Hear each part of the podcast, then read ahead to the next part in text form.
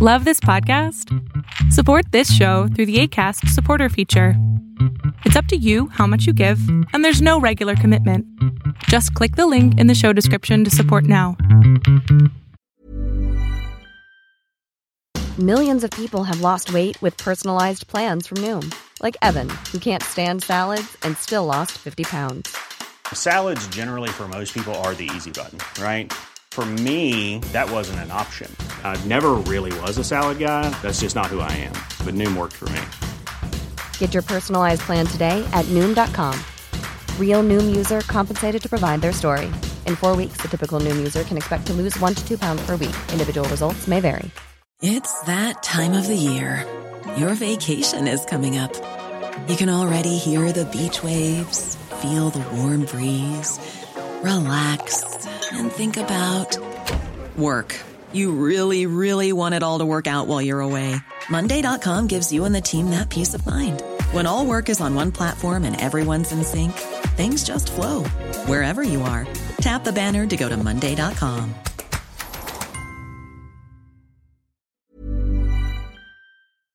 Greetings, comrades, and welcome to the Eastern Border. We're back with the news, and uh, I wanted to apologize for the delays because, well, Intelligent Speech Conference is coming up, and uh, yeah, I'll be on that one. It's happening on the 25th of June. You should check it out. A lot of other uh, good podcasters are going to be there, and I'll be on a panel, and it's going to be great, and I had to prepare for that. Sadly, 25th of June is also the day after our biggest national holiday. So, you know, I hope it will be fine. I'm just going to be streaming straight from a meadow surrounded by bonfires, probably. Well, bonfires that have at least burned out. But still, we have plenty of news and plenty of stuff to talk about deeper, really. First of all, recently in the Black Sea, uh, three Russian communications towers were struck by missiles. And as far as we know, the fires that are still raging there haven't been haven't been kind of, you know, settled down as of yet. The uh, surviving crewmen of the cruiser Moscow will be sent back again. They are being sent back again to the front lines. This is reported by the Novaya Gazeta Europa. At the same time, another Russian newspaper, Vazhny Istoriy, Important Stories, claims that Russia has lost up to 42% of all of its tanks during this war with Ukraine. And at the same time, in um, the Kherson district, which is near Crimea, just, just slightly north of Crimea, apparently there will be a referendum about them joining Russia. But, you know, such referendum has been planned for uh, a pretty long time already. And right now, well, it's officially being created, and this is being led by kind of the leader of the occupational administration of the region, Kirill Stremousov. Now, first to the big news Lithuania, because of the European sanctions coming into power, have stopped allowing Russian transit trains with the goods that are under sanctions, and they, they can no longer pass to Kaliningrad. This is one of the two subjects that we're going to discuss in detail at the, at the end of this episode. Germany, for the first time ever, has confiscated a property of a, of a deputy of Gosduma, uh, three apartments no less, and, um, and a bank account. And according to the data of um, agency, well, Agentstva, that's the news service source that I'm coming, that I'm taking this from. This is um, related to the kind of de- elected deputy from the Communist Party of Russia, Roman Lyabikhov. Also, at the same time, while all of this mess is happening, the, Russian government has now taken a decree that means that everyone who gets who's serving the government, you know, any clerk or every, everyone else who gets to go to Donbas region for work during during this whole period of war, yeah, they'll get double pay. One of the Russian companies, Azur Air, has stopped using almost half of their planes by now. At this point, they claim the reason is lack of spare parts. Now, this is something that we had predicted early on in the war, but finally, after some months of, well, actually being under sanctions, yeah, this is the first of um, Russian companies that are probably gonna cut down on the amount of planes that they can fly. Another interesting thing that happened inside of Russia was that the largest mobile operators have started taking, well, uh, surcharges for the SIM card itself under, um, well, uh, as if you make a new contract with them about about um, mobile mobile networks and everything. The reason is it's just because just because it's the more the prices for the SIM cards for the companies have increased uh, 2.5 times because well they no longer operate in Western markets, which basically means that yeah right now you also kind of have to purchase SIM card as a product itself whenever you want to get a new deal. Normally they're given out for free and we never we never think about how much these cost, but well, apparently, life's a bit different at this point. Roskomnadzor, the Russian kind of media controlling side, has now blocked completely the Daily Telegraph, which, well, should be accessed by a VPN if you're inside Russia, just as this show, mind you. However, in a weird, weird um, shift of, of, of their language or something, they are cutting down on the availability of VPNs because a lot of people in Russia these days use VPNs because they are an important tool against well tyranny if you're government, but they they run into some legal troubles. So now they're cracking down on the VPNs themselves. Like the VPN that worked yesterday might not work today. However, well, they at least claim very publicly that those who use VPNs will not be punished or or any or prosecution will not be kind of pushed against them. In case of Russia and them being this extremely specific, yeah, that's that's a bit weird. I'd be um, I'd be much more much more worried than them. European Union and Europe in general basically is is going to be necessary for EU to get to to kind of get used to not using Russian gas at all. This is a warning issued by the International Energetics Agency. This comes after the fact that Russia has now caught the export of oil and gas in kind of a list of European countries.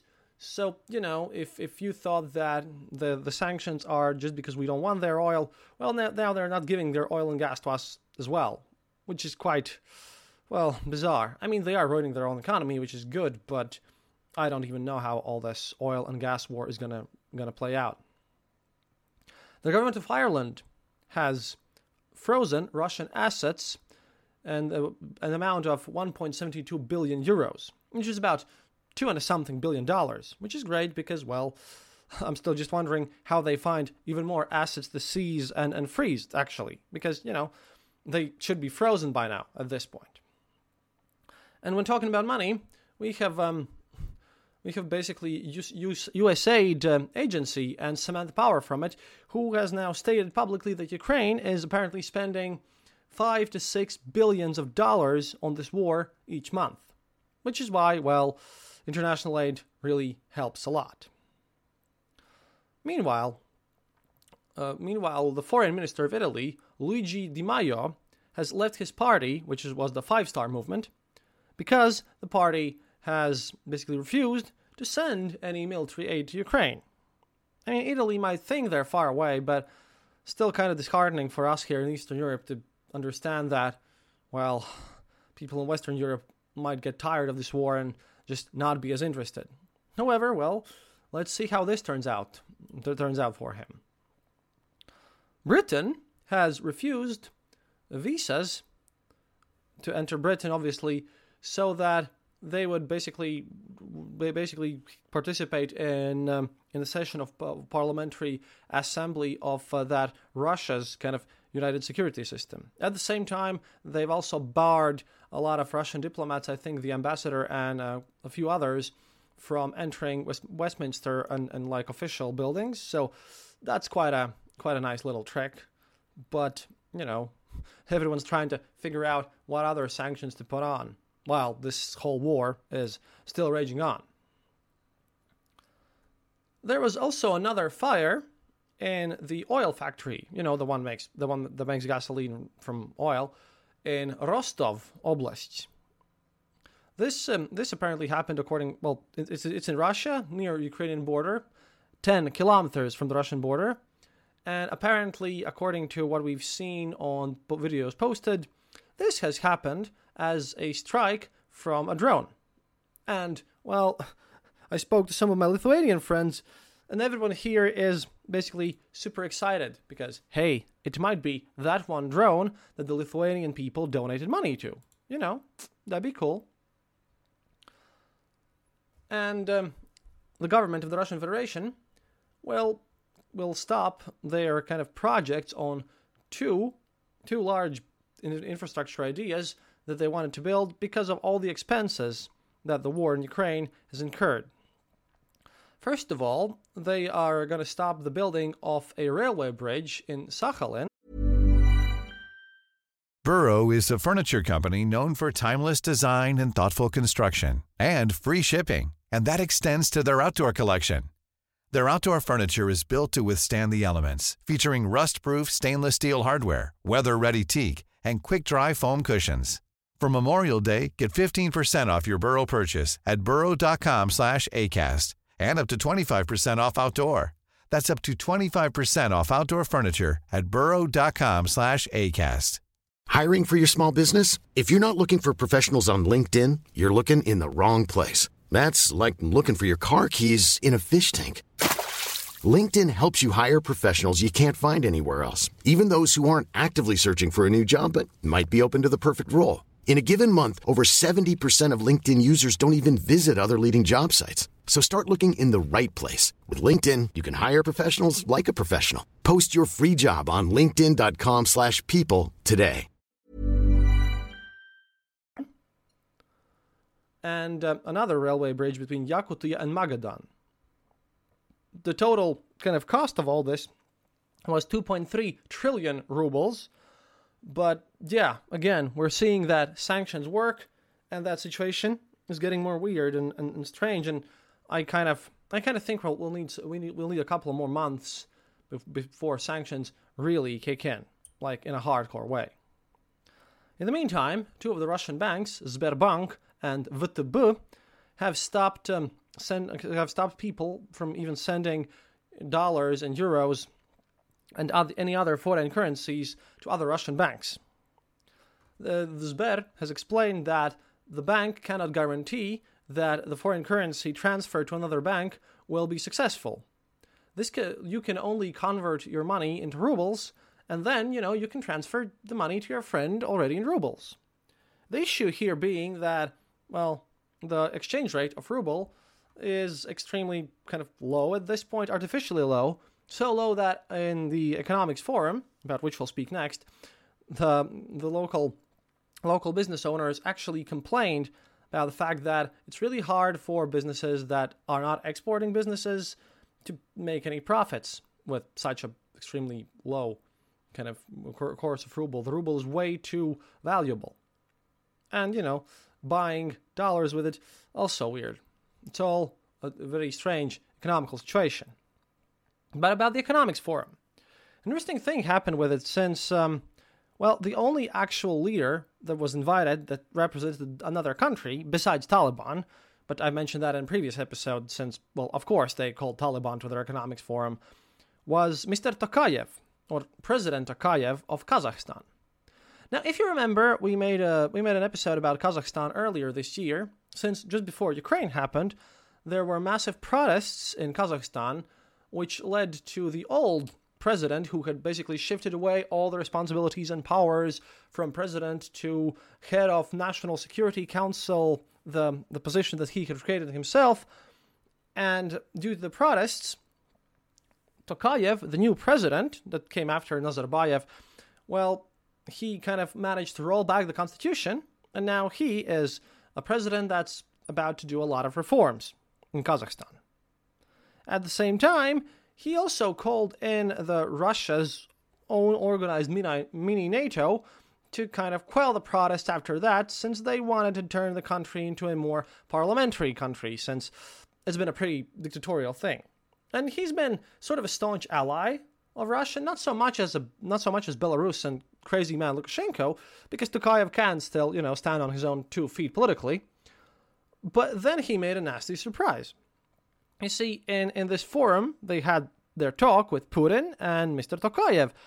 And turns out that um, the propaganda wasn't up to up to snuff this time, since well, the moderator for this conversation was none other than Margarita Simonyan, who should be a well very recognizable name for the listeners of the show, since well she's among the chief propagandists of of Kremlin.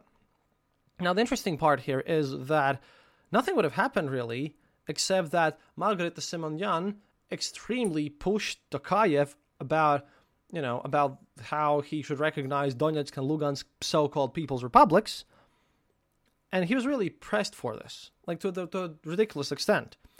And at one point, he basically declared that, um, and I quote here, "Well, we can't we can't recognize, and Kazakhstan won't recognize any such separatist republics." Including, by the way, he mentioned not only Donetsk and Luhansk, but also Kosovo and Taiwan, which he considers separatist republics because, well, he apparently wants closer ties with China, since Kazakhstan is a large country in the central Central Asia, and they basically dominate Central Asia with all the stans over there, and well, China is a much more important trade partner than Russia. So he basically publicly in Putin's face declared that, oh no, no, no, no, we won't, we won't even recognize these places. There will be chaos in the world. Also, he stated that well, trading with Russia is really nice and we wish all the best for you guys, but we are gonna be we're gonna be looking at the sanctions very strictly and we're gonna be observing them since well we might have secondary sanctions declared on us if we disobey them. And you know, friendship's friendship, but money's kind of important. And um, well, when as I was looking at this, the camera swiftly moved away, but you could see basically Putin collapsing on his own weight and just slipping down and I think I think a lot of yelling happened um, afterwards at Mr. Uh, Miss Simonyan because she was well very confused. I suppose she she expected him to be a lackey, and the reason why is because after this she was a bit confused and she tried to counterattack with this statement about how maybe Tokayev should recognize these places since you know he kind of owes to Russia because again of all the protests that happened earlier this year. And um, turns out no, no, Tokayev basically stated that in the Kazakhstan protest, it is very, very kind of very erroneous, uh, erroneous to state that Russia helped Kazakhstan. Apparently, no, it was the whole security bloc, the OBSE, as you call it in Russian, in, in general. And he mentioned Belarusians there and people from Turkmenistan, you know, places like that. He stated that uh, basically he doesn't owe anything to Putin. Now, this hurts even more than, you know, this whole economy stuff, which everyone understood already.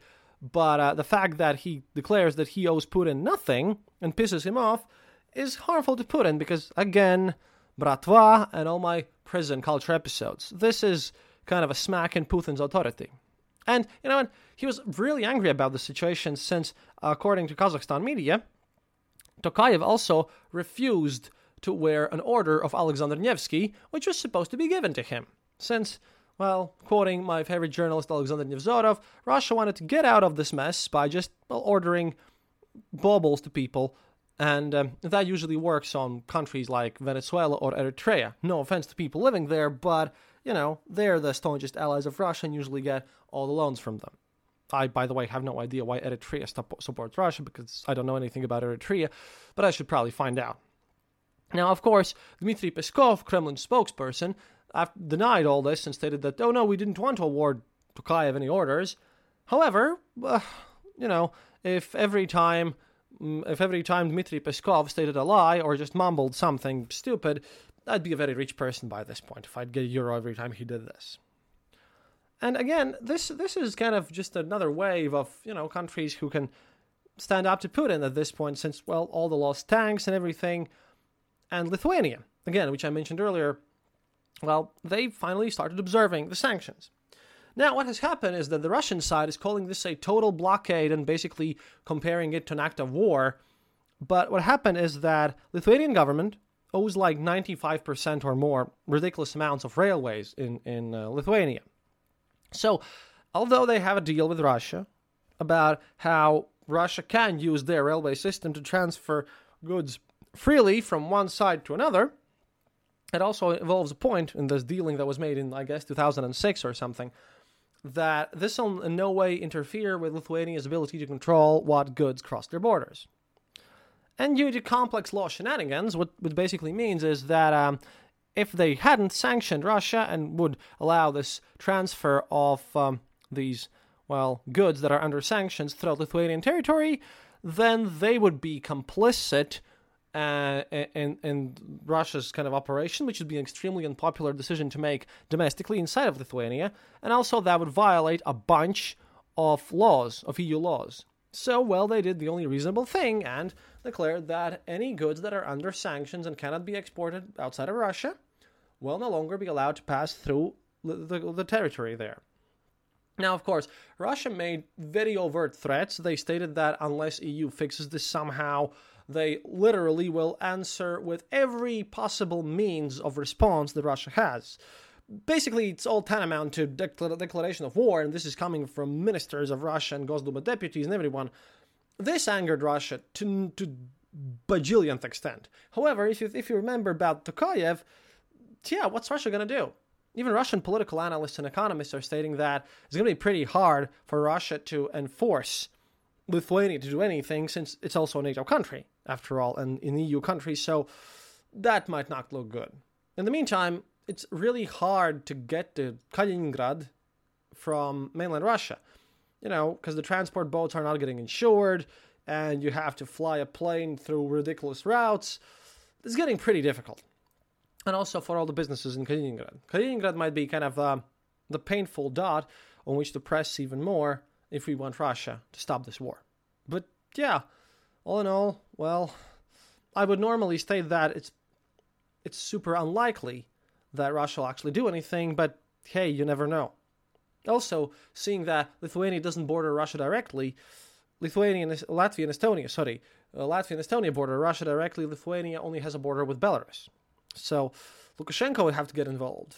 And since we know that Putin's been pressuring him to get into this war since the beginning of all this mess, and he hasn't done it yet, since, well, I quite likely presume that Lukashenko is more worried about his own skin, yeah, we're going to have to see how all this turns out. We're still preparing some interviews for you, and we're going to be on that intelligence, intelligent speech uh, conference. Please follow us there. And thank you for listening. Please consider becoming our Patreons on patreon.com slash the eastern border. Or, you know, you can just also go to our homepage, theeasternborder.lv, and click the donate donate to us button there for a one-time payment because we're going to be going back to Ukraine rather sooner than later, mind you. And also, well, you can become our Patreon through that, or you can follow us on Twitter at Eastern underscore border. And if you want to become our Patreon through there, you can just click on the little monitor icon there. Any contribution is very much appreciated. But that's all for today and I hope you enjoyed the news. We'll be following them as usual. A lot of interesting things are going to happen into the front lines. There's going to be a lot of movements near Donetsk nearby. I've just listened to a two-hour, two-hour-long lecture by by Igor Girkin, and I'm on to translating that as well. So, yeah, we live in interesting times. So, once again, thank you for listening. До свидания, товарищи. And remember, happiness is mandatory. Hey, it's Danny Pellegrino from Everything Iconic. Ready to upgrade your style game without blowing your budget? Check out Quince. They've got all the good stuff shirts and polos, activewear, and fine leather goods, all at 50 to 80% less than other high end brands. And the best part? They're all about safe, ethical, and responsible manufacturing. Get that luxury vibe without the luxury price tag. Hit up quince.com slash upgrade for free shipping and 365 day returns on your next order. That's quince.com slash upgrade.